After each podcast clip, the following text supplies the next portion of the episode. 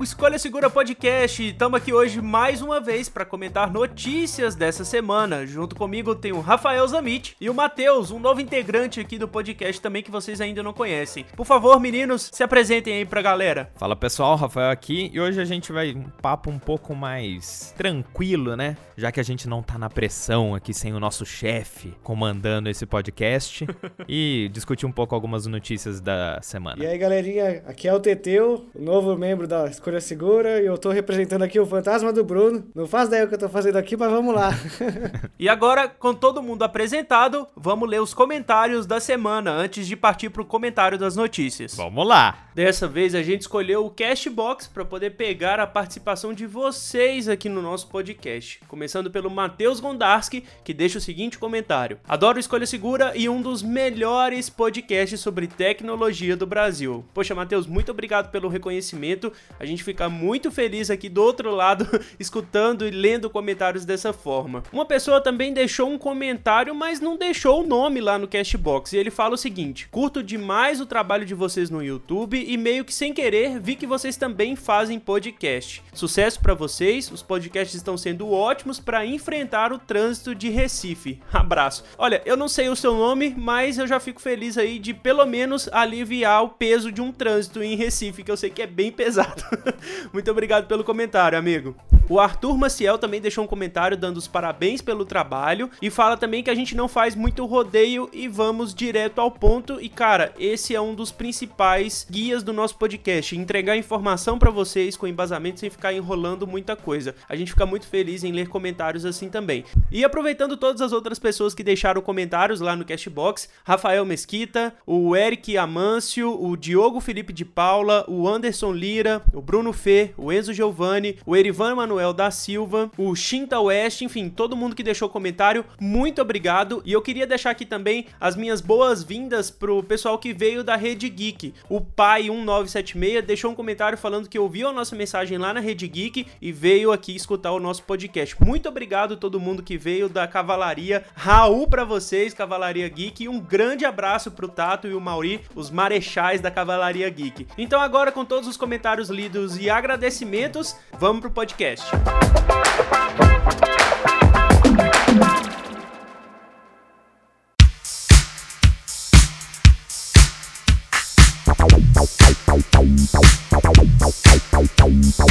Com as mensagens lidas, bora começar a falar então de marketing, porque, enfim, a gente gosta de comentar as furadas, a gente gosta de comentar também quando mandam bem, mas a Samsung meio que pisou na bola esses dias pra trás aí, quando anunciou no, nas suas redes sociais uma foto de Galaxy S nove e de Galaxy A oito, mas que na verdade não foram feitas com esses dois smartphones, né? Convenhamos que essa não é a primeira vez que a gente vê isso. Eu lembro que há uns anos atrás, quando a Nokia ainda existia, ainda era relevante no mercado, eles fizeram aquela, aquele vídeo promocional mostrando a qualidade da câmera, quando que eu acho que foi num, num reflexo, né, de algum espelho, algum vidro. Foi no reflexo de um carro. Isso, no reflexo do carro, que deu pra ver que era uma D S L R, então era uma equipe mesmo de filmagem, gravando um negócio bonitinho, mas não com um Nokia. E o que que a gente viu dessa vez, do, da Samsung? Eles não deixaram muito claro, porque na propaganda eles não estavam a foto tirada, não estava nada específico. Mas, na verdade, era para mostrar o potencial da câmera do celular. Pois é, um dos grandes, vai, diferenciais do Galaxy A oito é ter câmeras de selfie muito boas. E a foto em questão era a foto de um casal tirando ali em baixa luz, né? Em condições que, para alguns smartphones, isso seria até um pouco trabalhoso de fazer uma foto boa. E aí, para poder promover o Galaxy A oito, né? Que, enfim, é um smartphone intermediário premium. A gente já fez vídeo lá no canal, inclusive. Eles pegaram uma foto de banco de imagem, que, na verdade, foi feita com a Canon E O S cinco D Mark três, cara, que, poxa, pra quem conhece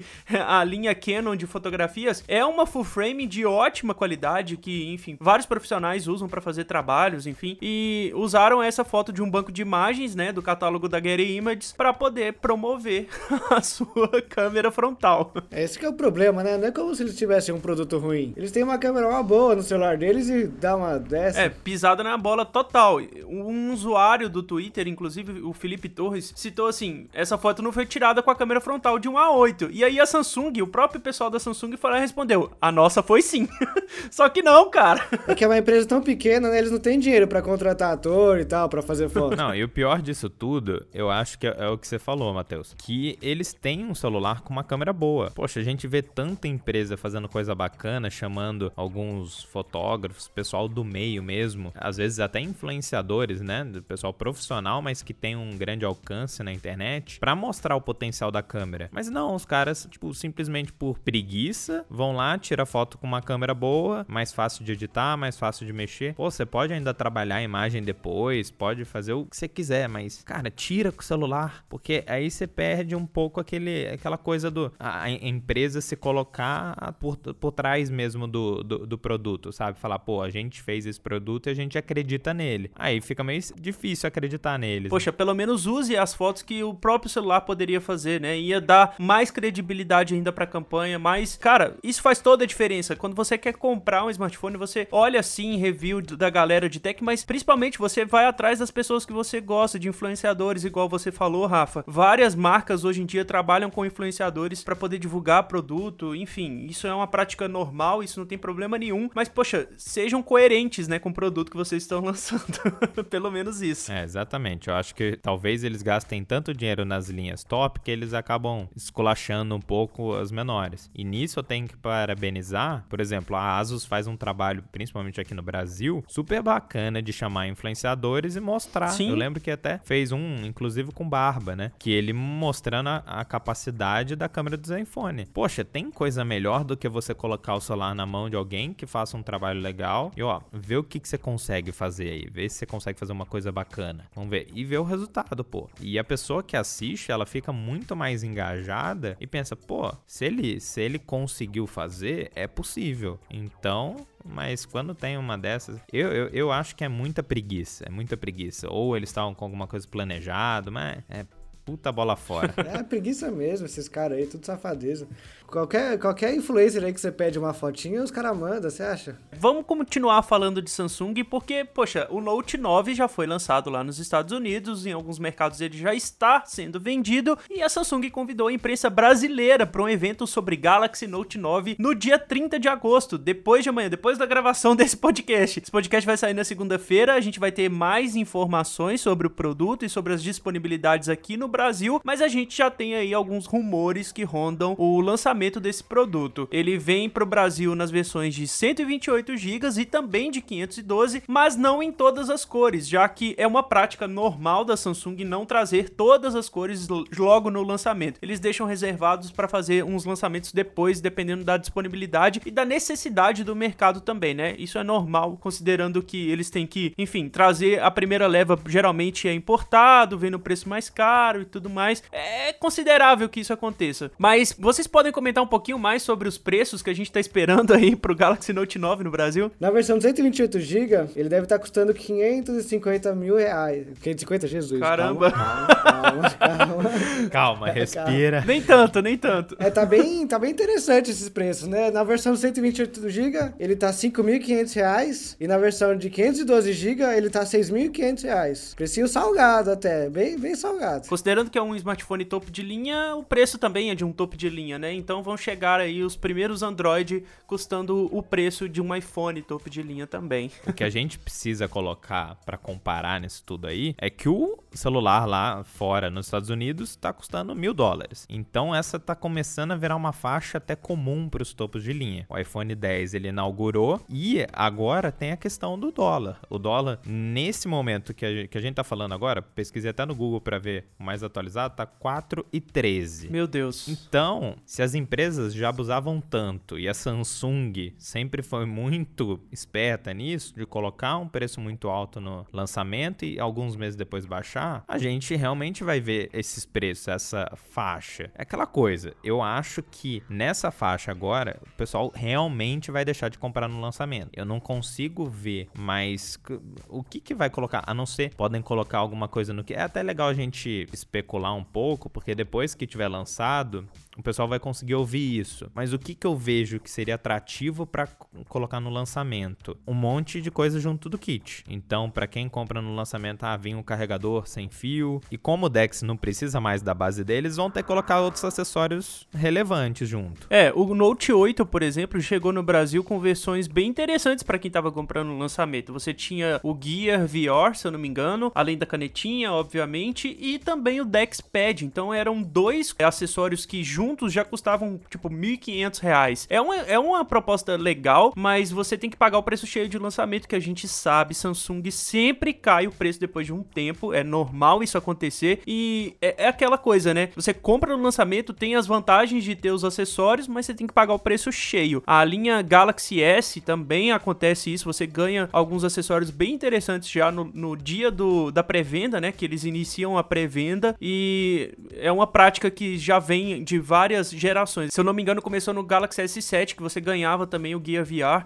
e isso foi, foi só melhorando com o tempo. Lógico, o preço vai ser é, atualizado conforme dólar, conforme o preço que foi lançado nos Estados Unidos, mas, poxa, é um smartphone de mil dólares chegando no Brasil por cinco mil e quinhentos reais.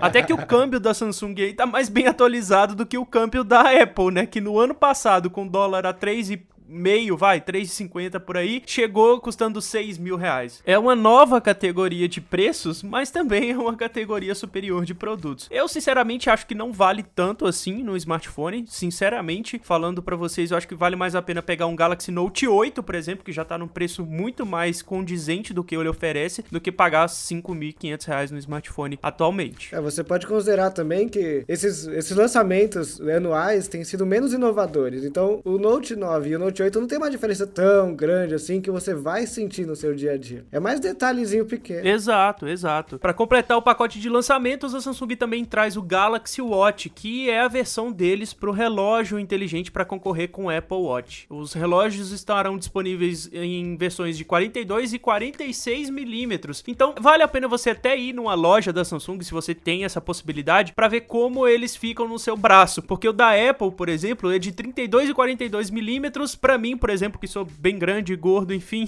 eu sou maior do que a média das pessoas, o de quarenta e dois fica melhor no meu pulso. Mas vale a pena você dar uma pesquisada nisso também. Sobre as especificações do Galaxy Note nove, ele chega aí com o modo DeX, que agora não precisa mais do dock, mas com conectividade U S B C e cabo P dois também, em uma tela de seis vírgula quatro polegadas na resolução dois K, um processador Snapdragon oito quatro cinco e combinações de seis gigas cento e vinte e oito e também oito gigas de memória RAM e quinhentos e doze de armazenamento. Todas as especificações, links e tudo que vocês estiverem interessados tem na descrição desse podcast, caso vocês queiram saber um pouquinho mais sobre o produto, beleza? É legal que o lançamento agora do Note nove, o que o Matheus falou, de não ter tanto avanço de uma geração para outra, a gente começa a ver que vale muito a pena se concentrar na geração anterior, porque como não tem muita diferença, o preço agora do Note oito já consegue encontrar aí por menos de três mil parcelado, o que é uma coisa, ainda mais colocando o preço de lançamento do Note nove, você vê o abismo absurdo que existe. Não é um, um celular que vale o dobro. Poxa, Rafa, eu já vi promoções aí de Galaxy Note oito à vista por dois mil e quatrocentos reais há um tempo atrás, então tá compensando muito mais pegar o Note oito do que o Note nove no lançamento. E eu acho que isso não vale só pro Note, começa a valer pra todas as linhas de celular, entendeu? Exato. Quanto mais topo de linha, mais vale a pena você olhar pra geração anterior quando uma nova é lançada.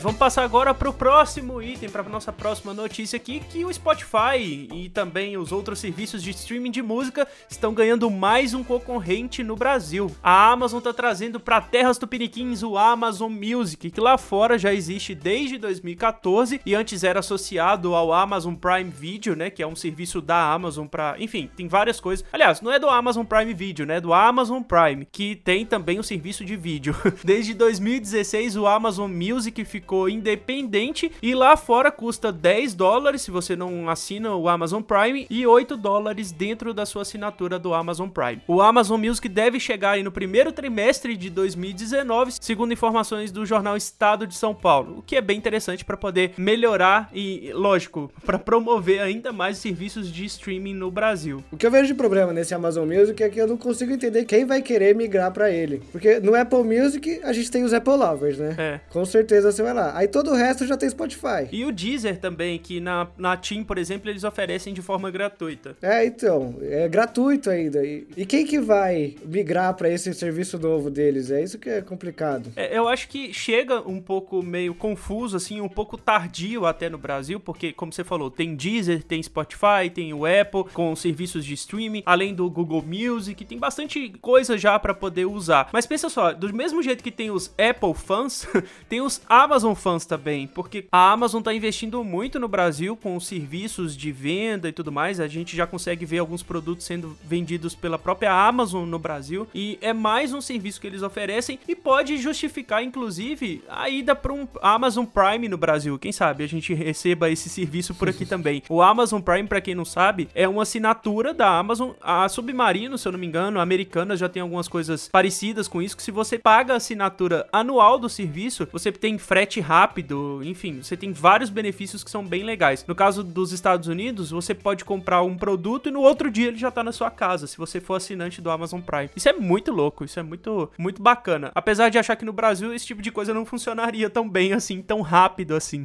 É, eu acho que é até por isso mesmo que eles estão tendo uma evolução tão lenta aqui no Brasil, porque o que você falou deles estarem começando a vender até de estoque próprio, eu, se eu não me engano, são livros. Por enquanto, sim. Mas já abriram também algumas categorias de, agora com roupa, também vestuário, para vendedores, né? Marketplaces. Isso, pro marketplace. Então, dá pra ver que eles estão dedicados a evoluir aqui no mercado brasileiro. Só que, exatamente o que você falou, não é um mercado tão simples para desenvolver um negócio assim. Ainda mais que depende muito da infraestrutura de entrega. Como lá eles têm esse serviço do Amazon Prime, que é muito agressivo em termos de benefício, assim, né? O cara paga por ano, a Amazon Americana tem praticamente tudo disponível, desde o tem coisa pra cozinha, você quer fazer uma receita, ah, amanhã eu quero fazer uma receita nova. Aí você, você manda e você sabe que vai chegar de manhã. Então é uma, é uma experiência completamente diferente e que a gente nem tá acostumado aqui com nenhuma empresa, porque é muito difícil, ainda mais se pensar em termos de Brasil. Tudo bem, a gente tá aqui no Sudeste, a gente ainda tá na parte mais fácil nessa questão de logística. Exato. Agora, a gente conhece o pessoal do Nordeste e vê como eles sofrem só com o valor de frete. É tanta coisa que eles vão ter que passar por cima que eu vejo um caminho bem difícil para evoluir isso. E lá eles começaram... Por que que o Amazon Music teve uma influência um pouquinho no começo? Justamente por estar atrelado com a Amazon Prime, que tem uma base de clientes, de assinantes enorme. Então, aqui eles não vão ter isso. Tem o Prime Video também, que já funciona no Brasil. É muito bacana, tem, tem um conteúdo bacana, mas não tá tão disponível. A dificuldade, hoje a gente vê Netflix, você assiste onde você quiser, tá instalado em todas as T Vs, e o, o Prime Video não tem essa facilidade tão grande quanto o Netflix. É, definitivamente o Brasil não é para amadores. Exatamente. Apesar de ter um conteúdo bacana, até pela Amazon tá produzindo conteúdo próprio mesmo, que nem a Netflix já faz há muito tempo, não tem... Eu, eu, eu vejo um, um caminho muito difícil. Aqui eu acho muito complicado, tanto para o crescimento da Amazon como loja, como esses serviços que eles oferecem. Apesar de eu gostar, apesar de eu achar que vale a pena, é muito difícil ver isso pegando, assim. Eu acho que vai demorar. Só se um dia a gente tiver, que nem você falou, André, a gente tiver o Amazon Prime aqui no Brasil e funcionar de uma maneira que vale a pena. Aí sim dá para começar a pensar no, no sucesso desses outros produtos. Pois é, a Amazon espera aí ter mais ou menos menos uns vinte milhões de assinantes, né? Hoje em dia eles não revelam os números exatos, mas de acordo com algumas estimativas, é, são vinte milhões de assinantes no mundo todo, né? O Spotify, só para título de comparação, em março de dois mil e dezessete tinha cinquenta milhões. Hoje em dia a estimativa é em torno de setenta e cinco milhões de usuários mundo afora. A, parte, a vantagem do Spotify, como a gente já comentou aqui, tá disponível em qualquer lugar. A gente já tem, já usa, inclusive. Mas vamos encaixar aqui a próxima notícia, porque, de fato, o Brasil não é para amadores. A lei de proteção de dados deve impor aí mudanças culturais nas empresas brasileiras, porque de agora em diante, qualquer dado pessoal que consiga identificar uma pessoa tem que ser protegido por lei. É, isso é bem interessante, né? Mostra que, pelo menos, nosso, nossos amiguinhos lá no Congresso, lá em Brasília, estão querendo atualizar a nossa lei, né? E eles não querem que a internet vire um espaço de ninguém. É, de agora em diante, as empresas que têm dados que consigam identificar o usuário precisam estar mais cuidadosas com os dados digitais. Isso significa que a lei ainda estabelece uma categoria de dados sensíveis, que inclui informações sobre etnia, opinião política, religiosa, informações sobre a saúde, vida sexual e dados genéticos ou biométricos. Quando essa lei estiver em vigor, a L G P D vai obrigar qualquer empresa que sofrer incidentes de segurança, como vazamentos ou, sei lá, algum ataque hacker, enfim, esse tipo de coisa, a relatarem ocorrido para todas as pessoas impactadas. Isso meio que facilita o rastreio dessa perda de informações para todo mundo. É lógico, quando você tem algumas informações online, o mais seguro, quanto mais seguro elas estiverem, melhor. Mas a gente sabe que algumas empresas não têm essa mesma tratativa, tanto no Brasil quanto nos Estados Unidos, Europa, enfim. Algumas empresas têm barreiras muito boas para proteção de dados, mas isso, infelizmente, não é uma característica de todas elas. É, tem muita coisa aí que é mais politicagem para mostrar, olha, a gente tá se importando com essas coisas, assim. Porque a gente vê que a cada vazamento, todo mundo meio que se preocupa como se fosse o fim do mundo. Não é bom, não é bom você ah, ter seus dados vazados e tal. Mas, cara, eu acho que a preocupação tá muito grande. Ao meu ver, o esforço deveria ser focado na questão de o que, que você precisa, vamos imaginar, o que, que você precisa hoje para ter uma conta, um número de celular novo. Hoje em dia é muito fácil você criar cadastros novos, então em coisas que sejam cruciais, e ainda mais que bandidos estejam querendo usar esse tipo de coisa, que nem, que nem os cadastros em,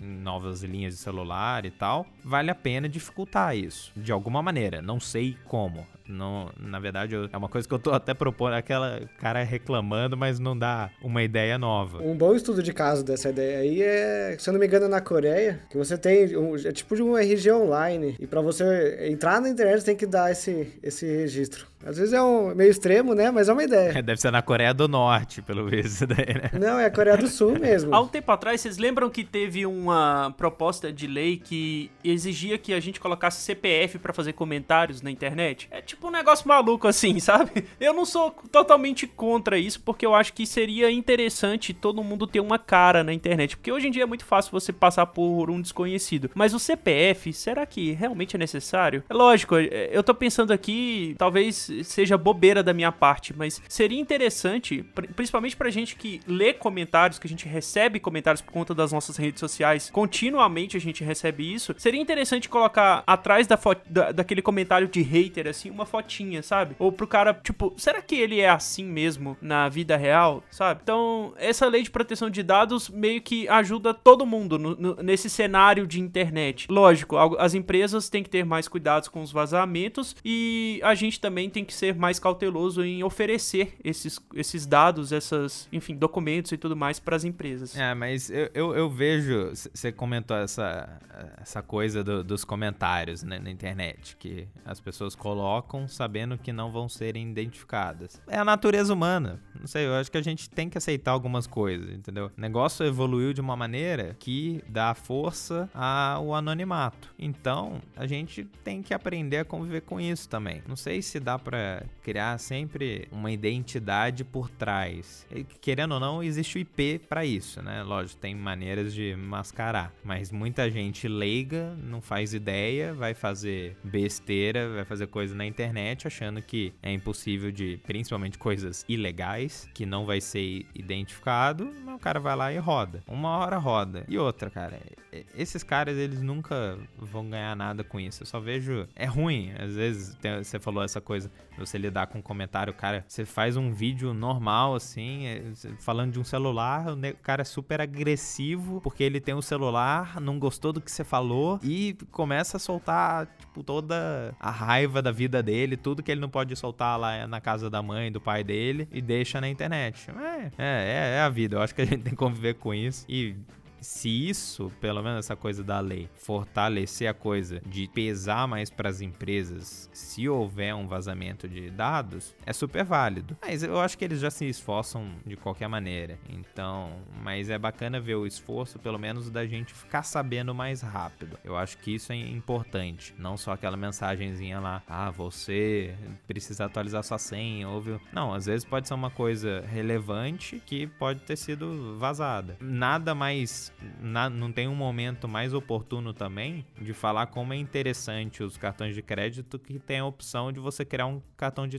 crédito virtual. Exato. Então, se é um site, se, se você vai acessar um site, vai fazer uma compra num lugar que você nu, nunca fez, assim, não, não é nenhum Submarino, Americanas, Casas Bahia, uma coisa que você já conhece mesmo, que sabe que o risco é baixo, cara, manda ali, emite um cartão de crédito, ainda mais quando não tem, você olha ali no navegador, ai, outro dia não lembro qual que era o, o site de, infelizmente eu não vou lembrar o nome, porque era um, um caso que valeria a pena, mas de vender ingresso pela internet, a página de pagamento não era segura, então não tinha o H T T P S, era só H T T P, aí você criou o cartão virtual ali, coloca na compra e depois manda bala, exclui ele que não tem problema nenhum. Então, ao mesmo tempo que os problemas aparecem, eu acho que a tecnologia, a gente tem capacidade para desenvolver muita coisa que resolvem eles. É, vamos aproveitar que a gente está comentando aqui sobre segurança na internet e, segundo apontou uma reportagem lá do site Mashable, uma onda de invasões está alterando os e-mails dos usuários para o endereço russo dentro do Instagram. Cara, a Rússia já é conhecida pela sua, vai... delicadeza no trato com informações confidenciais. Caramba, não tem nenhuma definição melhor do que isso. É exatamente isso. Então, se você aí teve a sua conta com um e-mail russo aí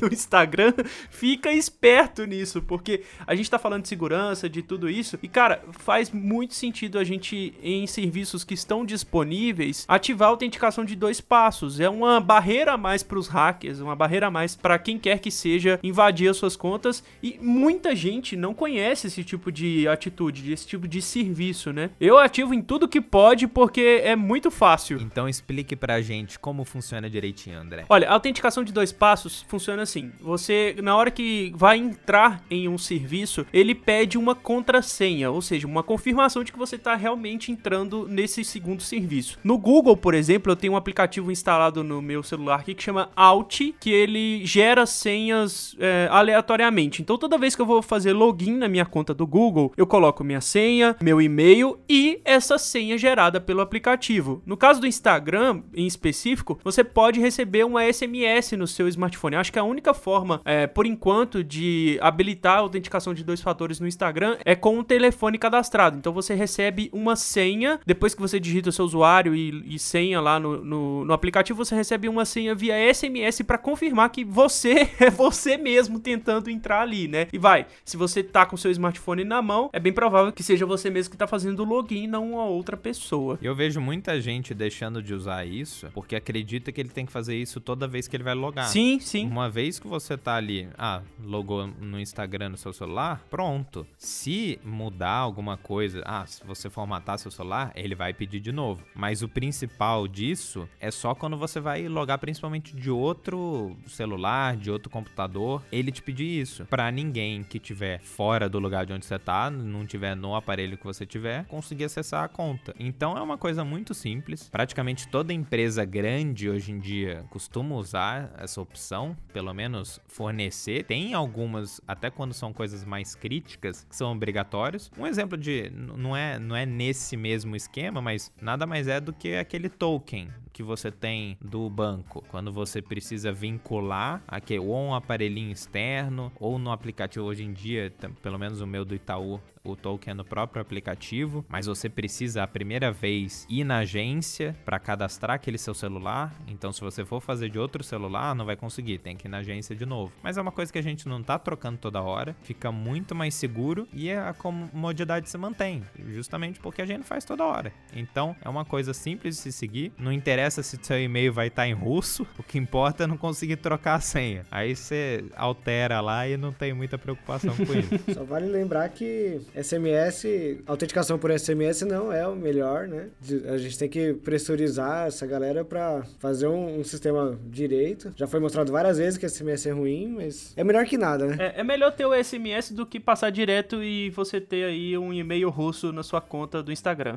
Ainda mais que eu não sei vocês, mas ultimamente o Instagram tava tão instável comigo que, cara, às vezes eu clicava pra assistir um, uma, uma história lá em cima, pá, sumia. Ah, ia dar, deslizar, travava, mudava pro meu perfil, ele, puta, isso é uma, mas é aquela coisa, né? Eles começam a colo- eu acho que eles começam a colocar tanta coisa no aplicativo que é, é, cada coisinha dando mais bug que a outra. Ainda mais agora com essa coisa do, do I G T V também. E que até colocar, de, deixa eu encaixar aqui. O que, que vocês estão achando? Eu tô vendo, assim, o, o que eu tô observando, ele meio que nasceu morto, pelo visto. O que, que, que vocês acham do, do I G T V? Eu, da primeira semana, assim, pra ser bem sincero, nas duas, três primeiras semanas eu usei bastante. Eu tava acompanhando bastante. Bastante coisa lá. Mas, cara, com, hoje em dia eu só vejo duas pessoas postarem I G T V e eu acompanho. Mas...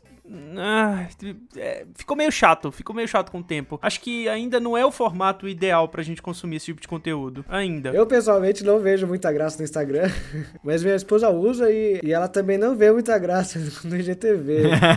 É, isso aí mostra. O YouTube você assiste, não assiste, Matheus? Opa, com certeza, o tempo todo. Então, então beleza. Não, mas o que, a, o que a gente vê é justamente isso. Cara, ainda precisa instalar outro aplicativo, né? Não, não precisa mais. Não precisa mais? Você consegue ver a partir do aplicativo do Do, do próprio Instagram. Ah, que bosta. Então agora, tipo, você tem um aplicativo morto no celular depois que precisar. É, sim.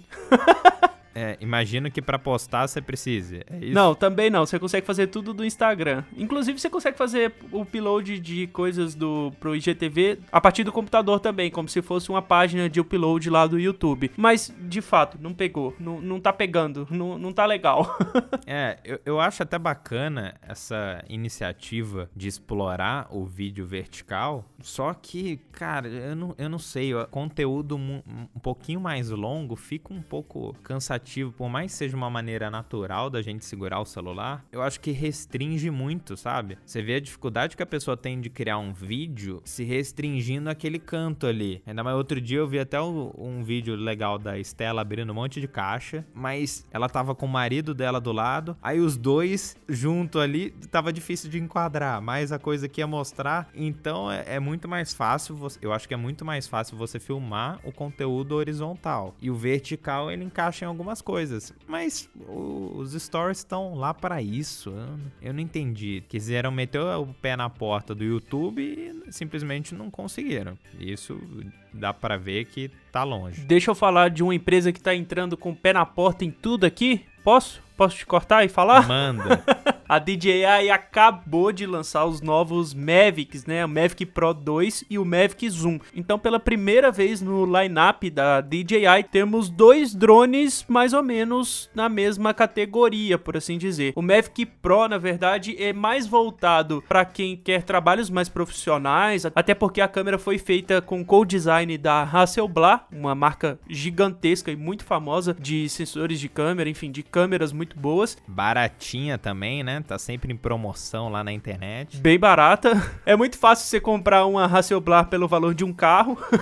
E também teve o seu segundo drone, o Mavic Zoom, que tem um zoom de duas vezes, um zoom ótico de duas vezes. E eles foram anunciados com preços variando entre mil duzentos e cinquenta dólares para a versão Zoom e mil quatrocentos e cinquenta dólares para a versão Mavic dois Pro. Esses valores não incluem os combos Fly More, que geralmente adicionam bateria, carregador, hub de carregamento, esse tipo de coisa, mas já estão disponíveis para compra nos Estados Unidos. Cara, eles estão, você falou que ia anunciar alguém que ia entrando chutando o pé na porta também. Eu não sei há quanto tempo eles estão nesse mercado e praticamente viraram o sinônimo de drone. Exato, cara. Competente. Então, cara, é, é muito... É, eu tô achando realmente fascinante ver uma empresa no mercado de tecnologia conseguir despontar há tanto tempo, porque eles eles desenvolveram muito bem o hardware. Você vê que o drone, poxa, é raro você ver coisa, ah, perdi meu drone, o drone foi embora, coisa assim, acontecia um pouco no começo. Agora é muito mais difícil de, de ver isso daí saindo notícia. O software dele, eu não usei, mas eu vejo que o pessoal tá elogiando e parece que realmente, você olha pelos reviews, tá funcionando muito bem. São bons. Cara, o que mais me impressiona é uma coisa, eu lembro quando eu olhei a primeira imagem do, do Mavic, o original lá, ó, eu falei, nossa, que bacana, não precisa nem ser, ainda tinha um top, né, tinha o Phantom Pro, tinha os melhores, mas aí hoje eu lembro que eu me impressionei na época, agora eu vi um comparativo do, do Mavic original com esse dois Pro, com o sensor da Hasselblad, eu tive a impressão de que é dia e noite, assim, uma qualidade... Puta, você acha que tem uma câmera de cinema num helicóptero filmando o negócio? E esse segundo modelo do Zoom, eu vi que deu uma flexibilidade muito bacana. Você consegue ter um ângulo muito legal que antes não dava, porque as câmeras, como era só um sensor, né, só uma lente, você tinha sempre aquele ângulo mais próximo de uma GoPro do que um ângulo fechado, assim, que em algumas tomadas fica muito bacana. Cara, eu, é uma coisa que eu me empolgo. Você até pode dizer, né? Porque você ficou um tempo com o Mavic Air. Apesar de ser aquela coisa que você não usa sempre e tal, é, é legal ver o desenvolvimento nisso daí. Poxa, a D J I veio com... Eu acho assim, desde o início deles, né? Que foi com Phantom, com drones de ótima qualidade já, muito tempo atrás. Eu já, eu já era meio fã, assim, deles. Porque, poxa, é colocar uma câmera. Antigamente, os primeiros modelos lá, inclusive, você não tinha nem câmera no corpo. Era uma GoPro que você colocava lá no, no, no drone pra poder... poder filmar e tal, e ele já fazia um trabalho muito legal. E aí, com a chegada do Mavic, cara, foi a divisão entre uso de drones profissionais e uso de drones recreativos pra mim. Lógico, eles vieram depois com o Spark, que era menor ainda, era mais brinquedo ainda, depois com o Telo, que aí sim virou brinquedo de criança, mas eu acho muito legal. Eles já dominam o mercado de drones, enfim, acho que teve uma pesquisa há pouco tempo atrás que, sei lá, quase setenta por cento do market share de drones é da D J I, sabe? É um negócio muito muito maluco, assim, eles estão muito na frente, eles são os principais fabricantes de drone. E eles trouxeram dois modelos para públicos, vai, diferentes. Tem o cara que é mais profissional, que vai pro Mavic dois Pro, e tem o cara mais recreativo, vai, que quer só brincar, que quer ter ali as opções de drone, e vai pro Zoom, que tem uma câmera de muito boa qualidade, mas ainda permite o Zoom, enfim, tem coisas muito interessantes. E, poxa, são dois produtos que chegam no mercado, melhorando mais ainda o que já tava no mercado. Pra quem não lembra, o Mavic é Air e o Spark são, são drones muito interessantes para fazer filmagens, mas eles são é, o que a gente diria de prosumer, né? Que são os consumidores que não são nem os profissionais, mas também não são os mais básicos. E agora a, o Mavic dois... Cara, eu tô... Eu, eu quero o Mavic dois. Eu só, eu só quero dizer isso. Eu quero o Mavic dois Pro. Ah, você tá brincando. Acabou de vender o seu, vai pegar outro? Nossa, o Mavic Air era um, um xodózinho, assim. Eu dei tchau pra ele com peso no coração. Mas o Mavic dois Pro tá muito interessante, tá muito legal de verdade. Eu quero ver o próximo documentário do NetGeo com essas coisinhas aí. Olha, e vai ser interessante, porque o Mavic dois Pro consegue mais velocidade, agora ele chega a setenta quilômetros por hora, e tem um tempo de voo superior também, com a, que agora são trinta e um minutos de voo. Na versão, na primeira versão do Mavic era, se eu não me engano, sessenta quilômetros por hora, dez a menos, e vinte e cinco minutos de voo, seis minutos a menos. Isso faz muita diferença, tá? Aqueles minutinhos ali pra levantar voo e setar tudo faz muita diferença. O Rodrigo testou aí o Mavic Pro Platinum, se eu não me engano, e pode falar um pouco mais, que o negócio é incrível. E a gente, com isso, consegue enxergar que eles estão conseguindo, o porquê deles estarem conseguindo se manter tanto tempo no topo. Até hoje, eu acho que de uns meses pra cá, a única coisa que eu vi bacana em questão de drone foi aquele Skydio R um, que tinha muito mais sensor, que era completamente autônomo. Você coloca, ó, me filma e, tipo, simplesmente vaza. Ele vai desviando de tudo pra te filmar. Pelos reviews, foi uma coisa muito surreal em termos do que a D J I tá fazendo nisso. Essa questão dos sensores, eles estão bem na frente. Não dá pra ver eles evoluindo tanto. Mas, ao mesmo tempo, foi um drone que veio muito caro. Veio por dois mil, três mil dólares, alguma coisa. Então, era mais uma coisa experimental, só que mostrou a capacidade de, de, de funcionamento do negócio, de te seguir bem, fazer uma imagem, você correndo assim no meio de árvores, não bater nas árvores, o que é um problema, né? Você pode dizer isso bem melhor que eu, mas eu não sei a capacidade dos drones da D J I a esse ponto de perceber coisas de uma maneira tão especializada assim, você realmente desviar de tudo, ainda mais sozinho. É, o D J I Mavic Air já tinha mais sensores do que a versão Pro, o que é interessante para quem tá voando naqueles modos de follow me e tudo mais, mas ainda pecava por não ter os sensores laterais, né? Então você tinha que ficar meio atento ali se você tava fazendo um, um voo com curva, esse tipo de coisa. Enfim, só sei que melhorou bastante o que a gente chama de drones no mercado. Eles subiram o nível mais uma vez.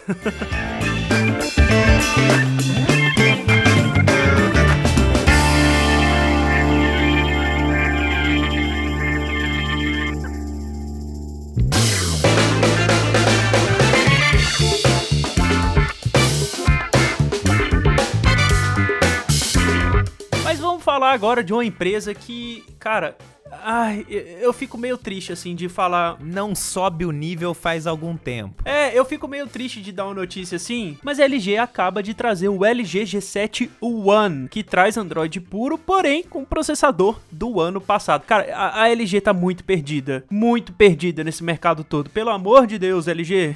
Ai, ai, dá até sono, porque eu vou te falar um negócio. Eu acho que só falta eles quererem voltar com aquela coisa do smartphone modular. Porque, cara, eles não conseguem... Pô, você vê... Fala, fala, fala os specs daí. Você tem os specs desse... Eu te, eles lançaram esse produto essa semana com o Snapdragon oito três cinco, que é o topo de linha da Qualcomm, tudo bem? Mas é o topo de linha do ano passado, né? Nem desse ano. Além disso, ele tem quatro gigas de memória RAM e trinta e dois gigas de armazenamento interno. Tudo bem, ele, tem, ele aceita o micro S D de até dois terabytes, mas, cara, trinta e dois gigas de armazenamento interno. No restante das especificações, ele fica muito parecido com o L G G sete ThinQ, que foi lançado, então, por favor, não confundam os dois, são produtos diferentes. Então, ele tem a tela de seis vírgula um polegadas com o notch em resolução dois K, H D R dez e proporção dezenove vírgula cinco por nove, né, naquela tela mais esticadona, que aproveita mais a área frontal do aparelho, e outras características em comum, como a câmera de oito megapixels, abertura f um ponto nove e a bateria de três mil miliampères-hora com carga rápida. O que que a gente observa com isso daí? Alguma coisa nem caixa. Tudo bem usar processador topo de linha do ano passado, até porque o oito três cinco é ótimo. Eu, é, inclusive é o que eu tenho no, no Pixel dois. É ele, é, ele é bem parrudo. Então você não tem problema de performance. Exato. quatro gigas de RAM até vai, beleza. Dependendo do software, tudo bem, né? Lembra quem? Zenfone dois, que tinha quatro gigas de RAM? Isso. É, então se quer lançar um com... Pô, não faz sentido, entendeu? Você tem um processador topo de linha do ano passado, quatro gigas de memória RAM até vai. Vai, mas trinta e dois gigas de armazenamento é, é sacanagem. Por mais que tenha um micro S D, pô, já, já passou da hora de sessenta e quatro gigas virar padrão, ainda mais com oito três cinco. Eu fico lembrando toda hora porque não faz sentido mesmo. Se você vai colocar uns specs assim, uma resolução alta de tela, tudo isso, poxa, pra que economizar no armazenamento? A L G me parece que não consegue encontrar o caminho assim depois do G cinco. De- a partir do G cinco, a L G tá muito perdida. Ela, é exatamente isso, ela se perdeu, cara. Eu, eu, não, eu não tô vendo qualquer lampejo de, de, de mudança. Os caras talvez estejam acomodados, que nem a Sony tá, porque a Sony tem a divisão lá de, de videogame que dá bem pra caramba, consegue sustentar a empresa inteira pra ficar fazendo celulares sempre a mesma coisa, são celulares legais, tem câmeras boas, mas é, é mais do mesmo, sabe? Os caras não evoluem. E a L G tem a divisão de eletrônicos e eletrodomésticos que dá super certo. Então é engraçado você ver, né? Duas áreas da empresa completamente diferentes. Cara, é muito maluco isso, porque parece que esse smartphone era pra ter saído já há um ano atrás, né? Porque ele é o primeiro smartphone da L G a entrar no pacote de Android One. Isso significa que ele tem basicamente as mesmas características de software do seu Pixel, né, Rafa? Então, poxa, ai, não dá, não dá pra entender. Sinceramente, Eu, eu tô dando a notícia aqui com uma tristeza no coração, porque, poxa, L G... Eu acho que é mais uma aposta pra ver se o Android One decola ou não. Pode ser, pode ser. As empresas estão até com um pouco de precaução com relação ao Android One, porque não é exatamente a experiência do Pixel, né? Tem muita coisa capada aí junto, só que é uma experiência do Android mais puro. Mas não faz sentido você ter o Android One com hardware...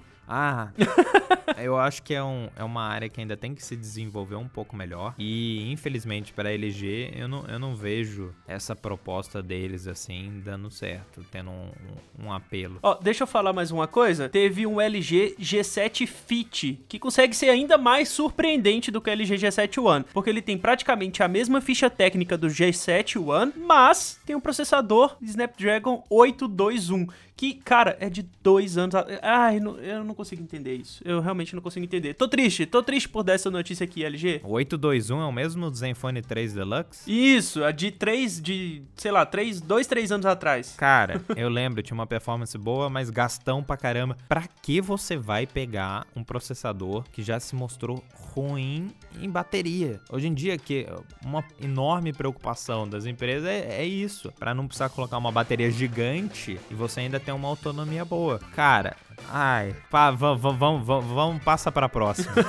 Parece que a L G não encontra a voz dela, né? Se você olha o celular, se ele não tem nenhum, nenhuma diferença, nenhuma personalidade, ele é igual a tudo. Parece que eles pegaram qualquer, qualquer celular asiático e fizeram a mesma coisa só pra lançar um celular esse ano e não falar que passou batido, sei lá. Pra mim, se for assim, abandona. Ninguém, ninguém vai sentir falta, não. Fica só em T V, fica só em eletrodoméstico, que é melhor mesmo.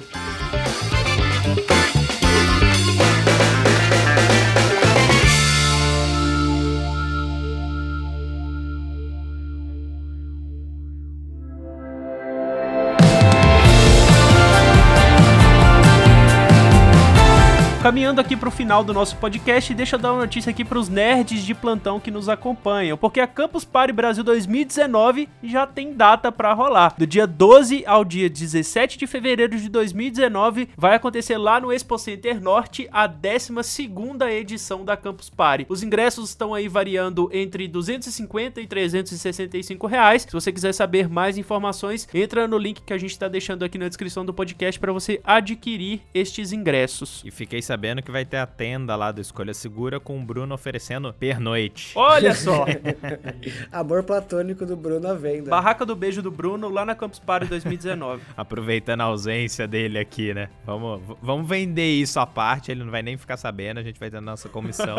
Pronto. A gente já tá te, vendendo aí o projeto pra Campus Party pra poder dividir aí o lucro entre os participantes aqui do podcast, do Q G, enfim. Bruno, você tem compromisso aí do dia doze ao dia dezessete, se você estiver ouvindo isso nas suas férias.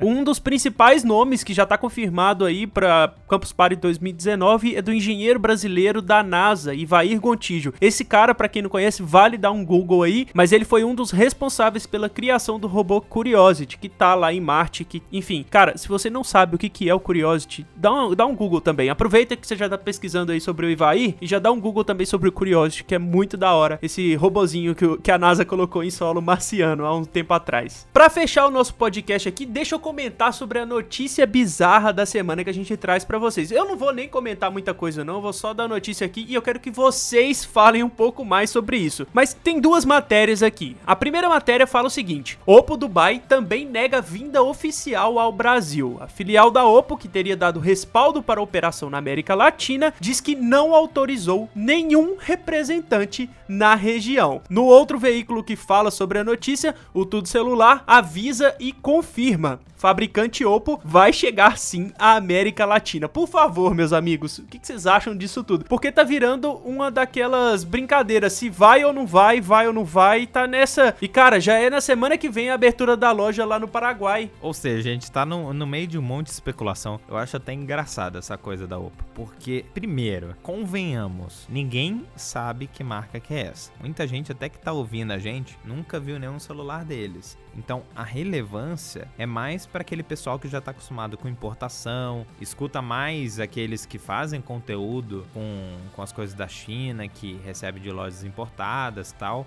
Ah, eu não...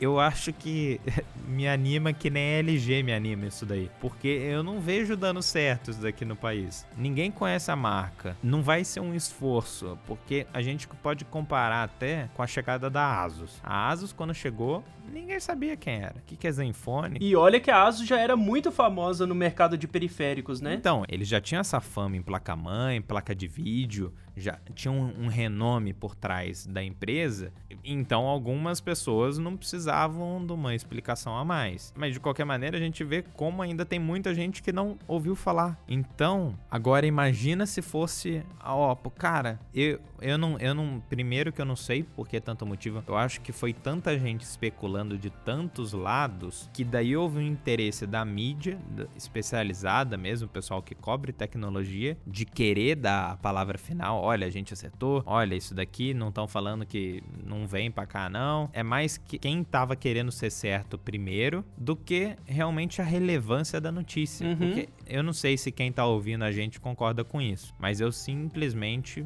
não ligo pra ele chegando aqui, eu não vejo ele sendo relevante em... Ai, cara, o market share deles é tão limitado, né? Tipo, no Brasil vai vender pra quem realmente conhece e tá ligado na importação, que fica abaixo de um por cento das vendas de smartphones no Brasil, né? E vamos lembrar de outra experiência, né? A Xiaomi veio pra cá, não aguentou e foi embora. E é muito maior e mais relevante do que a Oppo hoje em dia. Exato. Seria interessante vir uma dessas marcas grandes ficar aqui no Brasil mesmo, né? Fazer fábrica e tudo mais, igual a Xiaomi tem feito lá na Índia. E eu acho que é um mercado que daria certo, mas a Oppo de verdade não é muito interessante. Eu tenho acompanhado alguns reviews e não tem ido muito bem. É um celular que não é muito forte. Se você sentar neles, ele quebra. Complicado, hein? Poxa, vem o OnePlus, né? Mas não vem o da Oppo. é, é um nome fácil de falar, mas eu acho que ninguém vai, vai ligar, não. Oppo, deu ruim. Tem que ver se vai dar certo a substituição do Note por esse mecanismo aí atrás deles, né? Aí quem sabe eles não criam um nome. Ah, já já na próxima geração desistem também. Já. Bom, com todas as nossas notícias da semana comentadas, a gente vai finalizando aqui o podcast. E vale lembrar aqui que quem escuta pode deixar comentários pra gente, tanto lá no iTunes quanto no CastBox. Enfim, manda e-mail pra gente também pro podcast arroba escolha segura ponto com ponto b r, que no próximo episódio você pode aparecer aqui e participar também com a gente no podcast. Valeu pra todo mundo que ouviu a gente e até o próximo podcast. É, valeu pelo convite aí. Semana que vem o Bruno tá de volta. e... Mas espero no futuro, pô. Poder participar de novo. Bem interessante, bem legal, bem divertido. Poxa, obrigado, Matheus, por participar. Foi muito legal ter você aqui também comentando as notícias aí com a gente. E, lógico, se vocês quiserem ouvir mais do Matheus aí, deixa nos comentários que, quem sabe, o Bruno fica de folga e o Matheus vai trabalhar mais. Quem sabe? É isso, pessoal. Um grande abraço pra vocês e até a próxima. Tchau, tchau.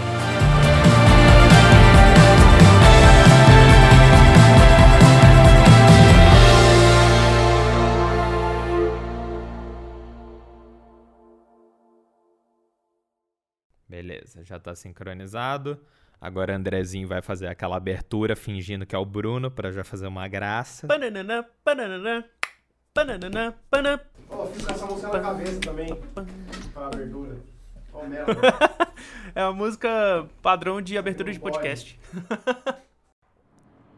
Ah, você tá me zoando que é furadeira. Vocês estão ouvindo, né? Nossa. Eu queria ter zoado o drone, falar que o drone Pro é pra fazer barulho e o drone de Zoom é pra ver o, o vizinho. Só que vocês gostam muito do drone, aí eu não quis.